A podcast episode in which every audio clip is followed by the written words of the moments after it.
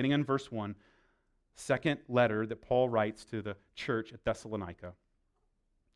Paul, Silvanus, and Timothy, to the church of the Thessalonians in God our Father and the Lord Jesus Christ. Grace to you and peace from God our Father and the Lord Jesus Christ. We ought always to give thanks to God for you, brothers, as is right, because your faith is growing abundantly, and the love of every one of you for one another is increasing. Therefore, we ourselves boast about you in the churches of God for your steadfastness and faith in all your persecutions and in the afflictions that you are enduring. This is the evidence of the righteous judgment of God, that you may be considered worthy of the kingdom of God, for which you are also suffering.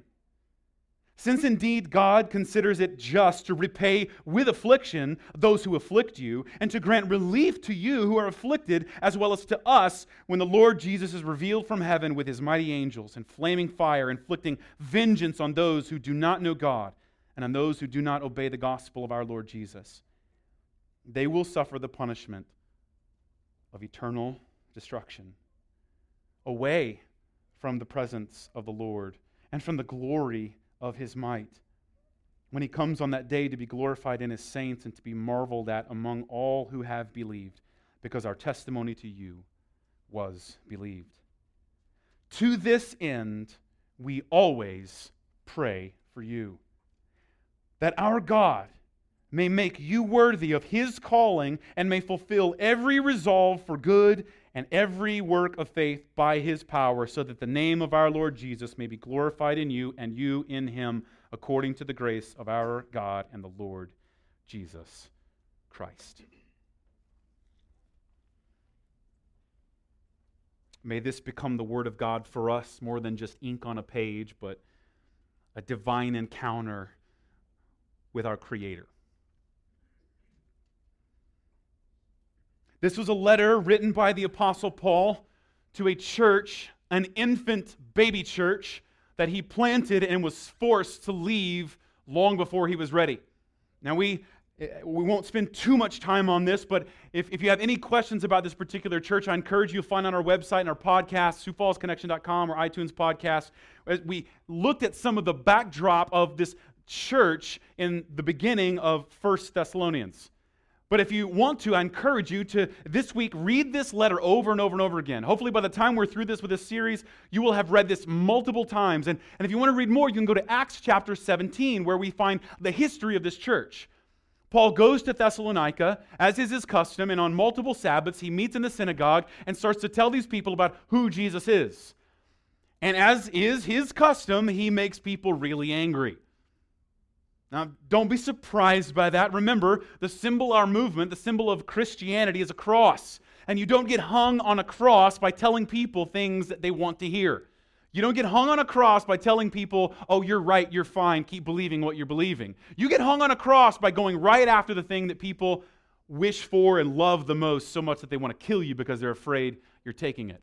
And so when Jesus sends out the, the apostles, the same thing happens. Remember, he says, Look, the, the, the student is not above his master. They hated me. They're going to hate you. They are sent out here, and we find the Apostle Paul going to these unreached places, people who had never heard the gospel. He goes into uh, probably the capital city of what would be the province of Macedonia, northern Greece, and he proclaims this good news of Jesus. Now they get mad, as again, as is would be the custom, and they start to argue and they start they want to beat him, they throw him into prison, they want to they create a mob to come after him, and they start accusing him. And look, this guy is saying that Jesus is Lord and Caesar is not Lord. And so, of course, as is Paul's custom and as Jesus' custom, ripping the things out of their hands that they really loved and really were looking to for satisfaction, he says, No, actually, Jesus is, and this makes them angry. So he's run out of town probably only a few weeks after he got there. So he planted this church and then was forced to leave long before he was able to really lead them towards maturity. But what we find in 1st and 2nd Thessalonians is really interesting. And I, I, cho- I, shared this with you in 1st Thessalonians. I'll say more about it in the coming weeks. But as we dig through this letter, in a lot of ways, I want to invite you into a kind of a boredom with it. I, I want to invite you into somewhat like, like a boredom with 1st and 2nd Thessalonians. That is, Paul writes letters to other churches that he either planted or he was uh, connected to in some way. And in the, like the book of Romans, he writes like a theological manifesto for the center of that known world, Rome, and the church that was there. And the book of First and Second Corinthians, he writes to a church that's really troubled, has lots of ethical questions, all sorts of awful, awful nonsense going on in First and Second Corinthians or in, in Corinth, and so he writes to address those issues. There's divisions in, in Corinth, and then the letter to the Philippians, same way. He like he literally calls people out, and he's like, Euodia, Syntyche, get along, right? Calls them out in the crowd, stop fighting, agree with one another in the Lord Jesus Christ. And in 1st and 2nd Thessalonians, we don't see him addressing any theological d- debate or any ethical dilemma or even division. Instead, what we see is just a very calm and loving, good job. Well done. Look at all that God is doing in and through your church. Look at what God is doing. I thank God for it. And so I want to encourage you. I, my prayer would be that in the decades to come, this is the kind of letter boring though it may be, that would be written about our church. Just a very well done.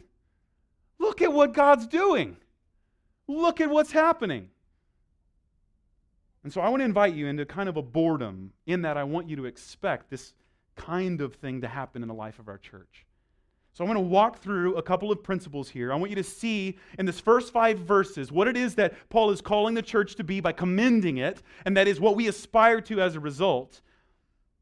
And then I want to maybe draw some conclusions and see some principles that I think are outlined in this chapter.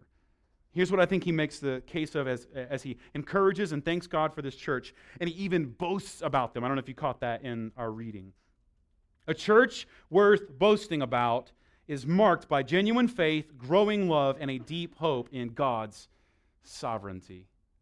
I think I can show you all these things in the first four to five verses. A church worth boasting about, like Paul does here for the Thessalonians to other churches, that kind of a church will be marked by a genuine faith, genuine, lasting, a growing love, and a deep hope in God's sovereignty.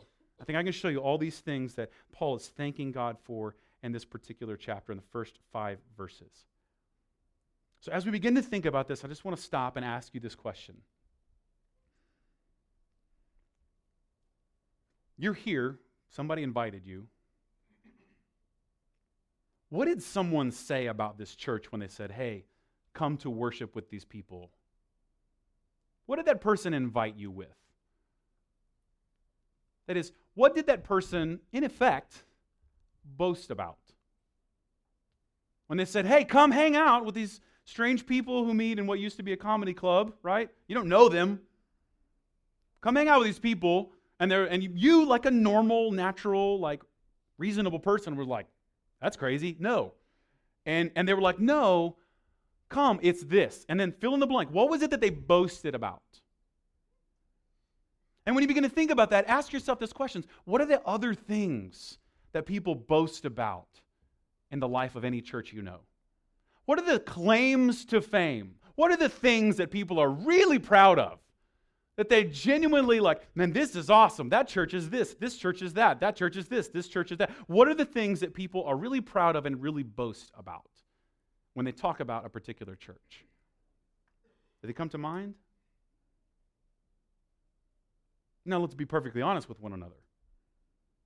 I bet, and I want to push on this, I, maybe, maybe, but I bet they didn't say, hey, come meet the people in my church because they are abundant and steadfast in faith and persecution and affliction. Come meet the people in my church because they're full of grace and the peace of Christ. I bet you a large amount of money that they said, hey, come hang out with this church. They have really cool music or whatever. They have a really neat fill in the blank, right? You heard people boast about this? Talking about other churches? Oh, that church, they have a, a really great pastor, right? A celebrity of a pastor. They have a really great band. They have a really cool building. They're really big. They're really small. They're really kind. They're really not kind. Well, they probably said something about it. And I bet you anything that this is a, a large bet I would make. Come, come after me if somebody's like, no, no, somebody, hey, that church is really marked by faith and steadfastness and persecution. They're really marked by the grace of Christ. They're really marked by growing peace in our Father. Like, I doubt that's what they said. But I want to invite you into considering thinking about the church in these terms. I want to invite you to consider throwing out every single unbiblical thought you've ever had about a church. Every single unbiblical, unwarranted thought, accusation, or like, I don't know, conjecture about the church.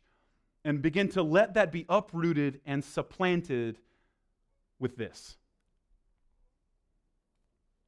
We saw this in the first chapter too. But look what he does. He says, ultimately, Paul, Silas, and Timothy, Silvanus is the different ways to write Silas. This is his crew writing a letter to this church. We do it differently, right? We write on the, on the envelope who it goes to, and then on the corner we write, or on the back, the return address. It's different. Instead, it's saying, this is who this is from. The return address is first. This is who this is to. This is what we see here.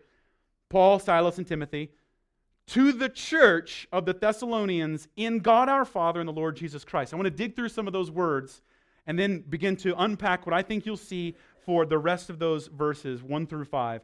That a church worth boasting about is marked by a genuine faith, a hope that is growing strong, or excuse me, love that is growing strong, and a hope that the future is secure in God's kingdom. And what I first want you to apply here is a principle I think you see. It says, to the church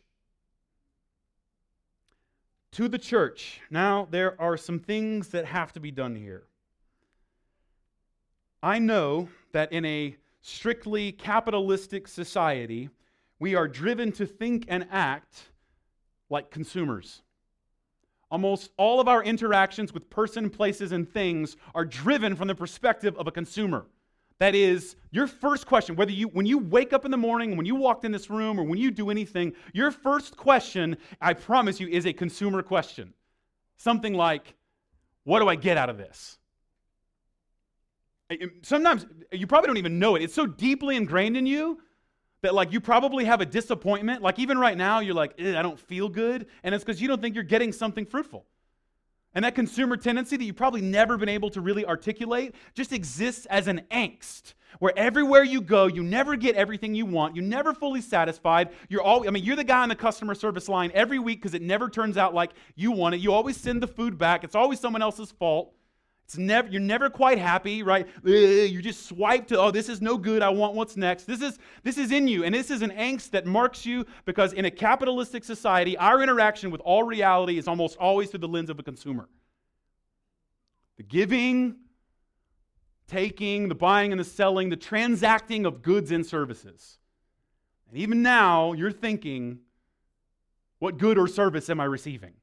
And later, if you haven't thought critically about that, again, if you haven't supplanted those kinds of assumptions that the world gives you with some biblical assumptions, namely about who Jesus is, what he's done, and what that makes us now, then even later you'll look back and go, Did I get anything out of that? But he says, To the church. And I want you to see that the Bible is a church oriented, church centric, church building document. The Bible, the entirety of the Bible, is a church oriented, church centric, church building document. In the same way that one cannot be a football player without a team, one cannot be a biblical Christian without a church.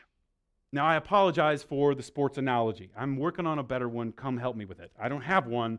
But in the world of professional sports, there has, in the last couple of decades, emerged what's called a free agent.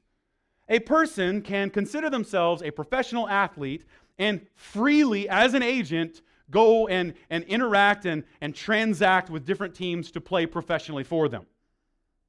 And in that moment, of, as a free agent, they can say, like, I'm a quarterback, right? Again, forgive the, the, the sports analogies. If you got like a Settlers of Catan analogy, come find me and we'll, we'll figure it out together. Pokemon, whatever your thing is, okay? We'll build a better one, right? But like, you can't rightly say, I'm a football player if you don't have a team.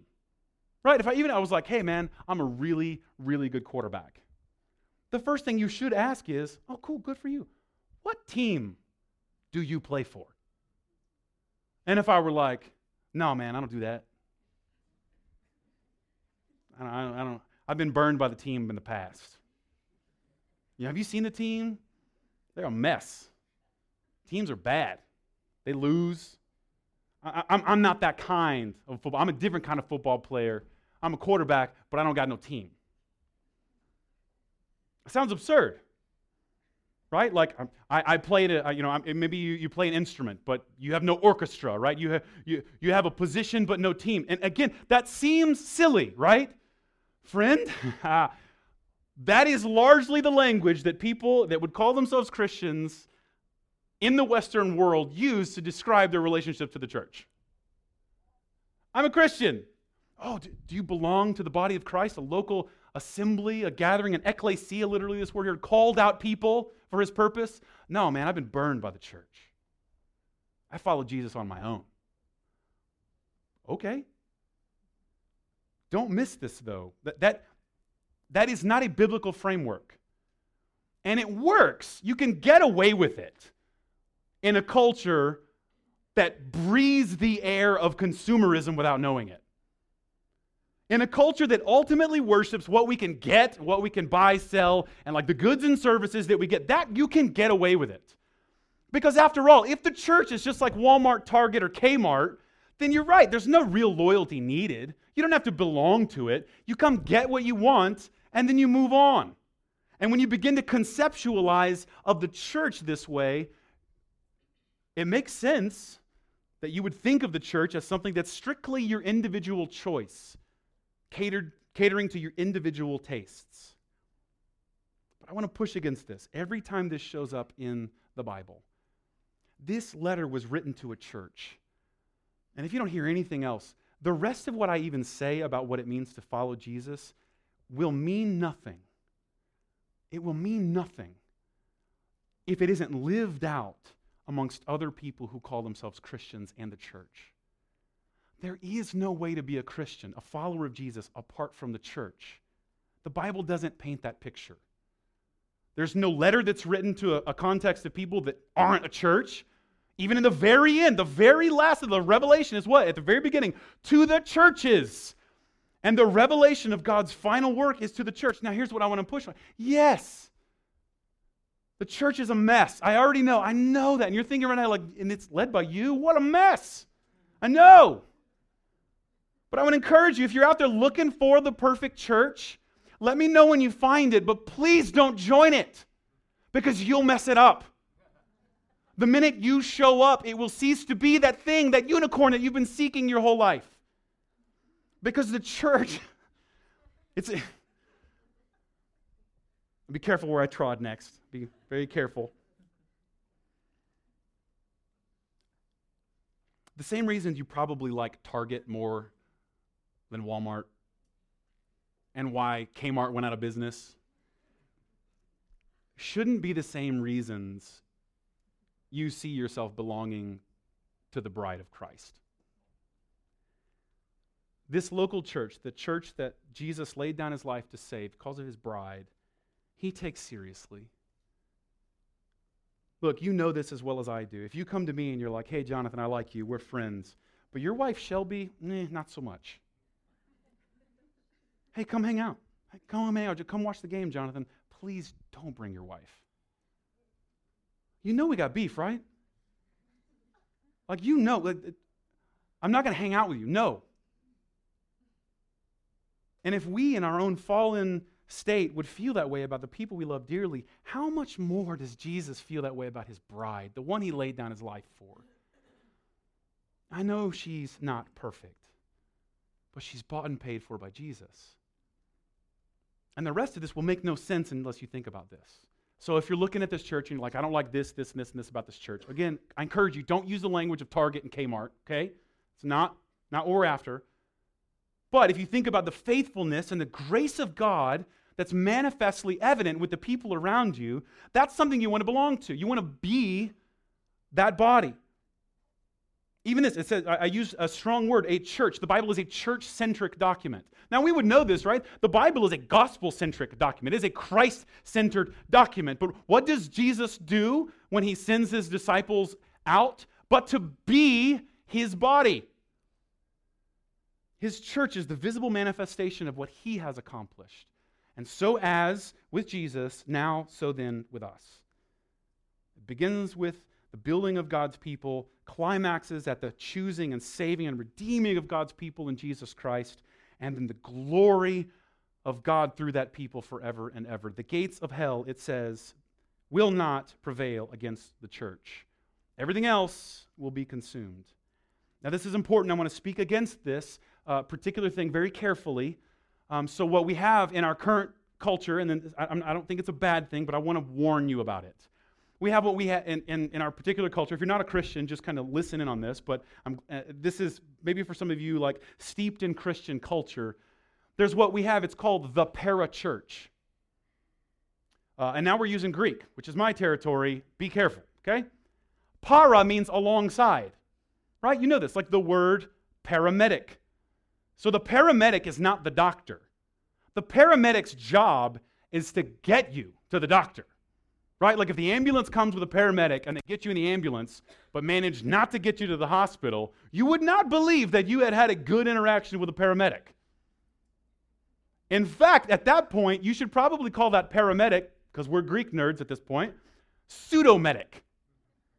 Not, you didn't really come alongside the doctor to get me there. You actually just kind of pretended to be the doctor and use it as a substitute so also there's a th- I just want to put this out there. Think seriously about what we call in American culture the parachurch. Maybe for you that's a college ministry. Uh, maybe for you that's a maybe a community Bible study. Um, a, a good, pick anything that has its name, like the name Jesus on it, involves maybe a Bible. But just know, like in the back of your mind, ask yourself this question Is this getting me to the bride of Christ, or is this serving as some kind of like cheap substitute? Is this really a para church that will get me to Jesus and his bride? Or is this a pseudo church pretending to be that? Ask yourself those questions. Because again, you're, if, if you're steeped heavily in, in the language and the, and the emotions of consumer culture, you'll find it difficult to tell the difference. But this is to the church. We are unashamed about this. This is the church. That's the thing that will prevail against the gates of hell. That's the thing. This is a church centered document, document. So everything that we say in the life of our church with respect to Second Thessalonians will be explicitly for the purpose of leaving it out together. And if you're like, I don't like this church, that's cool. Well, let us send you to a church that you can belong to. What you don't get to do is to choose to not belong to a church. Any more than, I don't know, some fake quarterback trying to live out the glory days pretends to be a football player while not belonging to a team. To the church of the Thessalonians, then this would have been a city, again, uh, capital city of the province of Macedonia, northern Greece, and it existed on a, a large thoroughfare. The, the city that still exists on what would have been Thessaloniki, or Thessalonica is now Saloniki. But then he adds a word that, as is his custom to greet, he adds a word here that you don't see in 1 Thessalonians. Now, if you want to go back, turn over one page to the beginning of 1 Thessalonians. You'll see Paul, Silvanus, and Timothy. Sounds, sounds correct. Same kind of greeting to the church of the Thessalonians in God. And then I want you to just pay really quick attention, just something, because I want you to see what Paul's doing here. Right after, in, in 1 Thessalonians chapter 1, verse 1, it says, To the church of the Thessalonians in God. And what's the word right after God? Somebody say it. In chapter, and we're looking at 1 Thessalonians chapter 1. The. God the Father and the Lord Jesus Christ. But now, whoever said that, now here, 2 Thessalonians chapter 1, it says, in God what? Our. Don't miss that. Don't miss that. This is a powerful thing that he's trying to say, look, God isn't just up there and out there and a father of creation, right? Like we think of Mother Nature. God is our father. God is our parent, our source of life. He says, God, our Father, and the Lord Jesus Christ. Grace to you and peace from God our Father and the Lord Jesus Christ. I want you to see this. He begins with a greeting that he also began First Thessalonians with, and you see this elsewhere. And he reminds them of a few things. God is our Father, we're his children. But then he offers a blessing, grace and peace from God, our Father, and the Lord Jesus Christ. Grace and peace. Now, those are loaded words for Christians. Massively loaded words. There is no other ideology, there's no world religion that has a concept of grace like Christians have. And the way we would define grace is we call it the unmerited favor of God.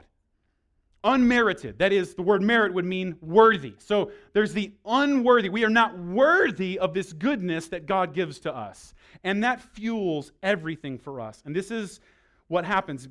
Paul repeats this and he greets them this. He leads with this, and it's because Christians never get tired of being reminded of God's grace and the peace they now have with God because of Christ. Never get tired of it.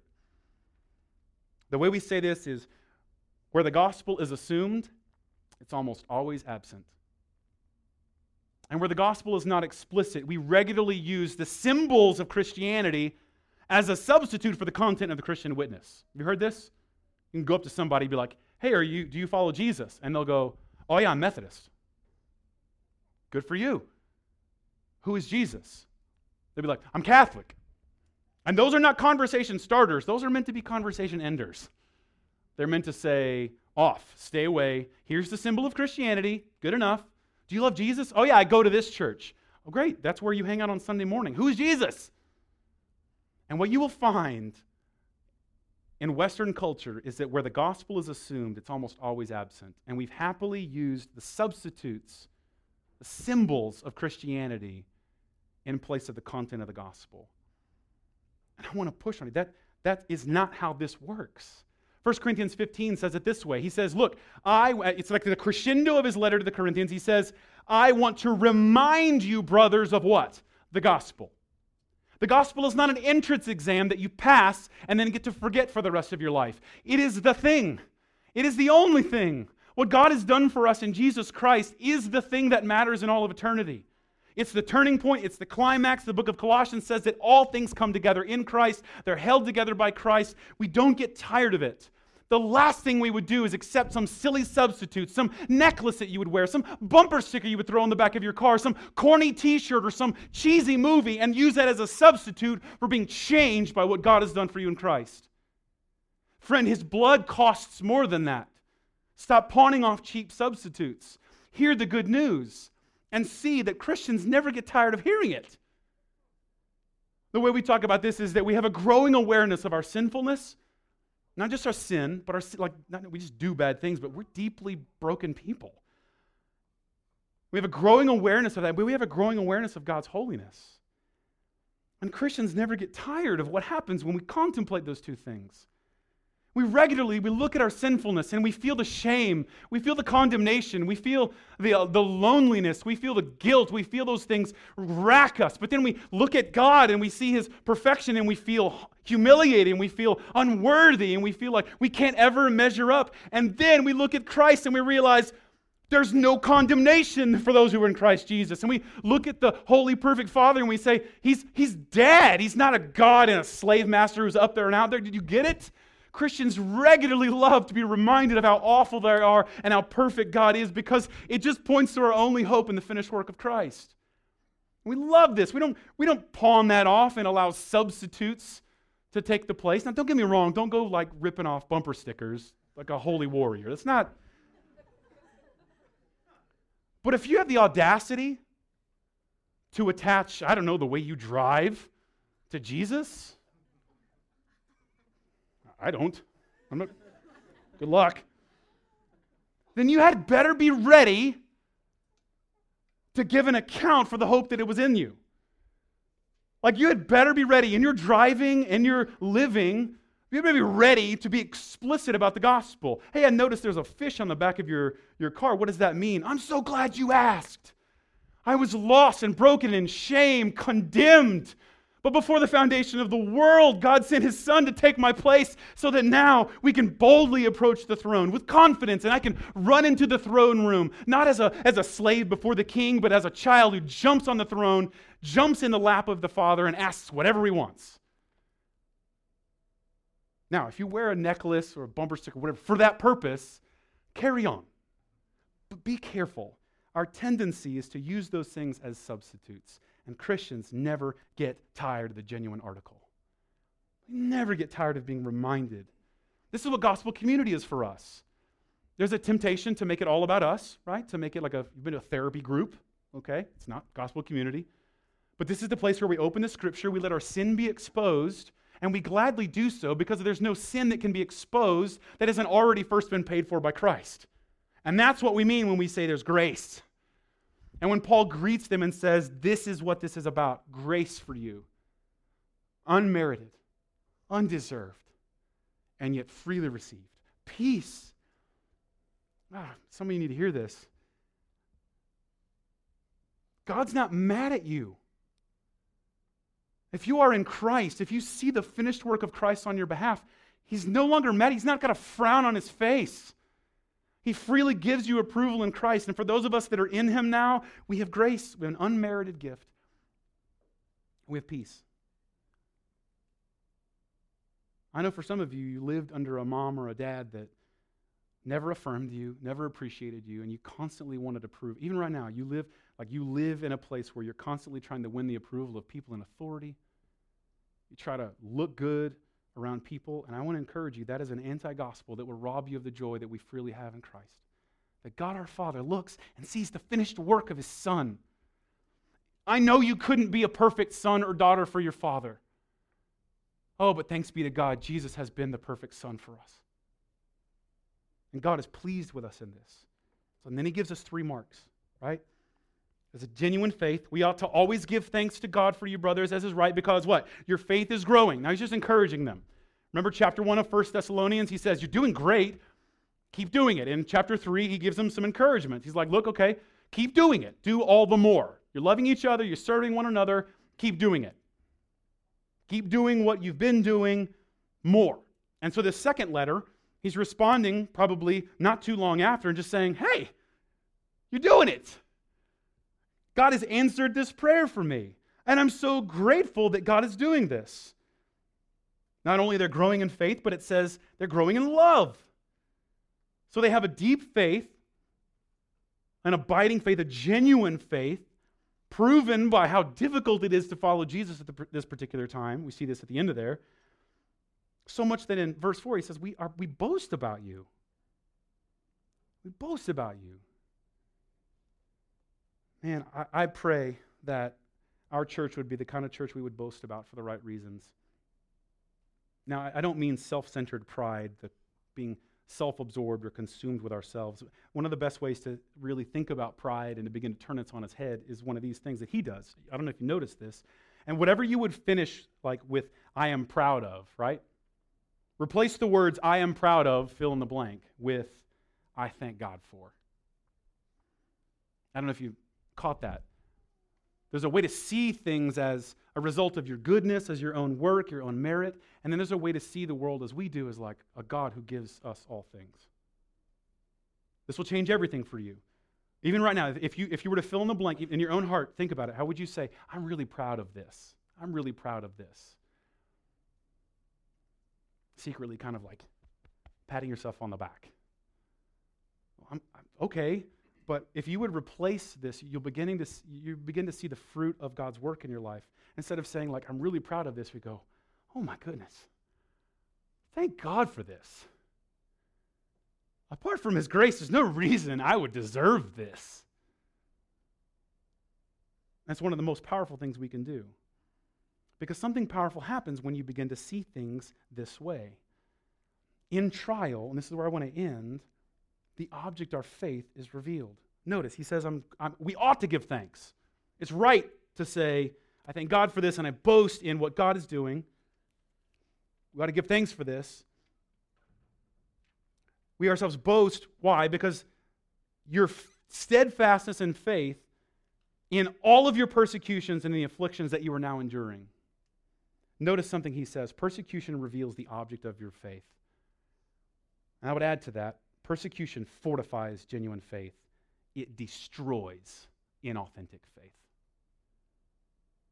Persecution reveals what you really believe in, what you really hope in, what you really trust in. The way we talk about this on a regular basis is that we, we think often we've believed in Christ, but what we've really come to Christ with is this Jesus, I'll trust you if, and then we have this fill in the blank, right? Jesus, I'll trust you if. I'll follow you. I'll believe in you. I'll put my hope in you if. And we often don't know we have that. We don't know there's an if until that thing is removed. And that thing on the other side of the if, the I'll, God, I'll trust you if you'll give me prosperity. Jesus, I'll follow you if you'll make me be approved. Jesus, I'll follow you if you'll make me popular. The thing on the other side of the if is your actual God, the thing you actually love, the thing you actually worship. And you only kind of like Jesus because you think he'll give you what you really love. And one of the most gracious things that God can do is to take that thing that you love instead of him away from you. And persecution is one of the most powerful ways this happens. There is no great, there's no greater, there's no greater force for growth in the church than persecution. It's really weird. You think the way to grow the church is to like build big buildings and make it easy to follow Jesus. It doesn't actually work. It kills it. And a generation will be gone. In every single continent since Jesus resurrected and ascended, the greatest single factor for growth in the church is persecution. Persecution fortifies genuine faith, it reinforces it, it gives it strength, but it will destroy an authentic faith.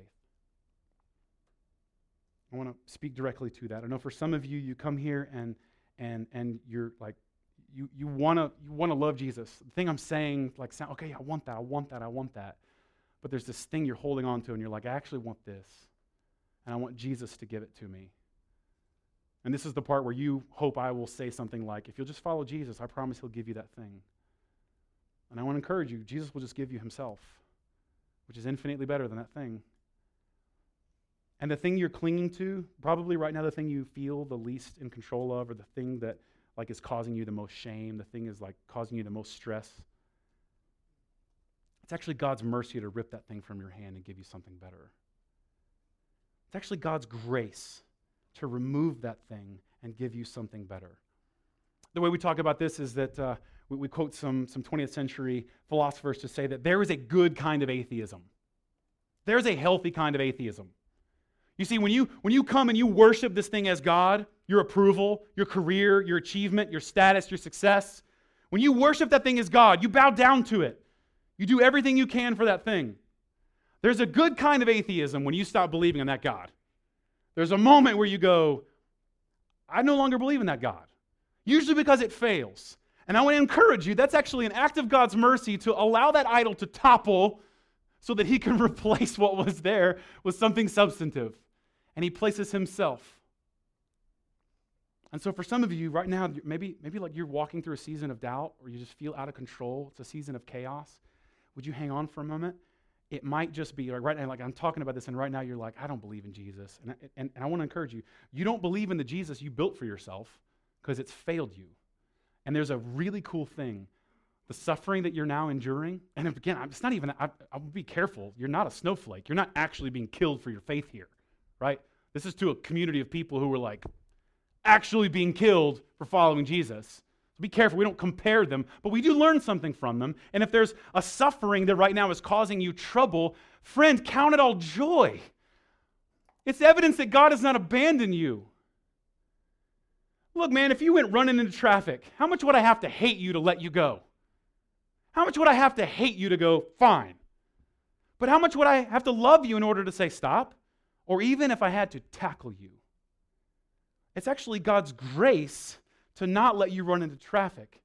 And it feels like pain because that thing you were hoping in is failing. But I want to encourage you, you're just going through a very healthy atheism in which your idol is now dying. And I think God might be supplanting that fake and false and unsatisfying God with his own gracious self. And the thing you want, the thing you're strangling people around you to get, I want you, if you look at the cross, you see it's been freely given to you. You want to be approved. Give, God gives it to you freely. You want to be in control? God gives his sovereignty over all. Did you catch that? The very last verse 5, it says, This, this persecution, the suffering you're now enduring, which we're, again, as consumers, can like programmed to think is bad. He actually says, This, this suffering that you think is bad, is actually evidence of the righteous judgment of God, that you may now be considered worthy of the kingdom of God for which you are suffering. Now be careful. Most, if not all, the suffering that you and I endure is because of foolishness and not because of righteousness. Uh, to speak for myself, most of the suffering I've ever endured is because I'm dumb. Make bad decisions. And it's like, that hurt. Well, what'd you think? Right? It's like, God, why did that hurt? And he's like, you strapped a piece of fiberglass to your feet and went down a snowy hill. What did you think was going to happen? Right? You put some roller skates on a, you get what I'm saying? And it's like, God, that hurt. And he's like, well, most of the suffering we endure is like that. Bad decisions, and God, in His mercy, allows the consequences of sin to linger to remind us of how good He is. But there is a kind of suffering, a kind of suffering that happens because we actually begin to be who God calls us to be. We begin to look like Jesus and less like the world. And that kind of suffering is a good kind of suffering. It's evidence that we are children of God, that we are a part of his kingdom. Don't miss the good news here. Jesus endured suffering because God wants you in his kingdom. Now you are enduring suffering because God wants you in his kingdom. The cross is evidence that God was willing to pay a high price to draw us into his kingdom, that we would look to him, be united with him, and experience a resurrection and joy and new life with him. And as we begin to look more and more like him, the things we endure will actually reinforce your faith, not destroy it. Oh, suffering will remove your fake, inauthentic faith, but it will not remove your genuine faith. Why? Because genuine faith in Christ is indestructible. God has willed it to be so. He would never give a gift that he would rescind, but instead, the gift that he gives, he will ensure, we see here, by proving it. 1 Peter 6, 1 Peter 1 6 says it this way, and I'll close this in this thought. In this you rejoice, though now for a little while, if necessary, you have been grieved by various trials. You resonate with that? various trials. Why? Why would we endure these trials? So that the tested genuineness of your faith, more precious than gold that perishes, even though it is tested by fire, may be found to result in praise and glory and honor at the revelation of Jesus Christ.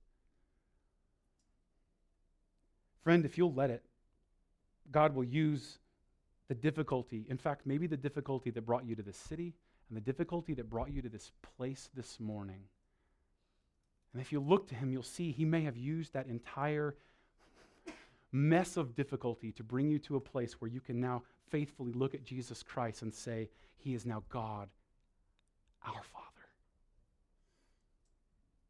He is a Father who will not let you wander, but He will, through even difficulty, even discipline, draw His children to Himself. Let's pray together. God, we thank you so much for your goodness. We thank you for that goodness towards us in Jesus Christ. And we recognize, first and foremost, that we are no deserving recipients of that goodness.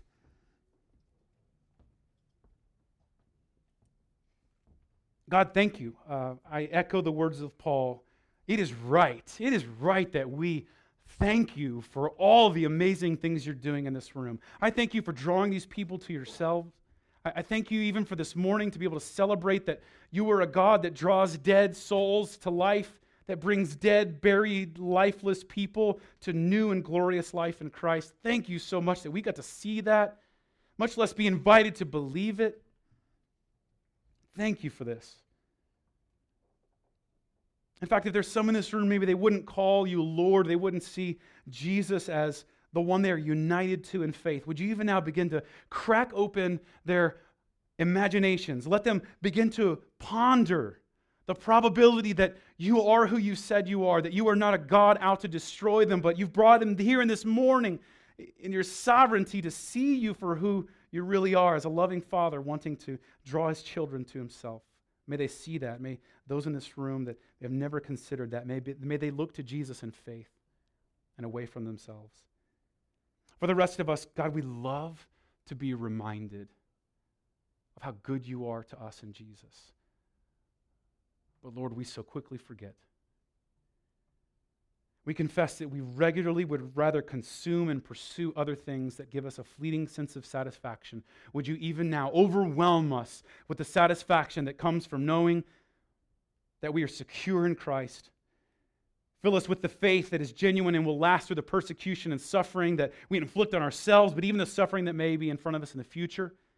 Fill us with the love for one another that only comes from believing that we are the called out ones for your glory, and then fill us with a vision of your kingdom that will last through all suffering and difficulty. We know that you can do this, and we trust you to do it. Make it true for us in these moments. In Jesus' name, amen.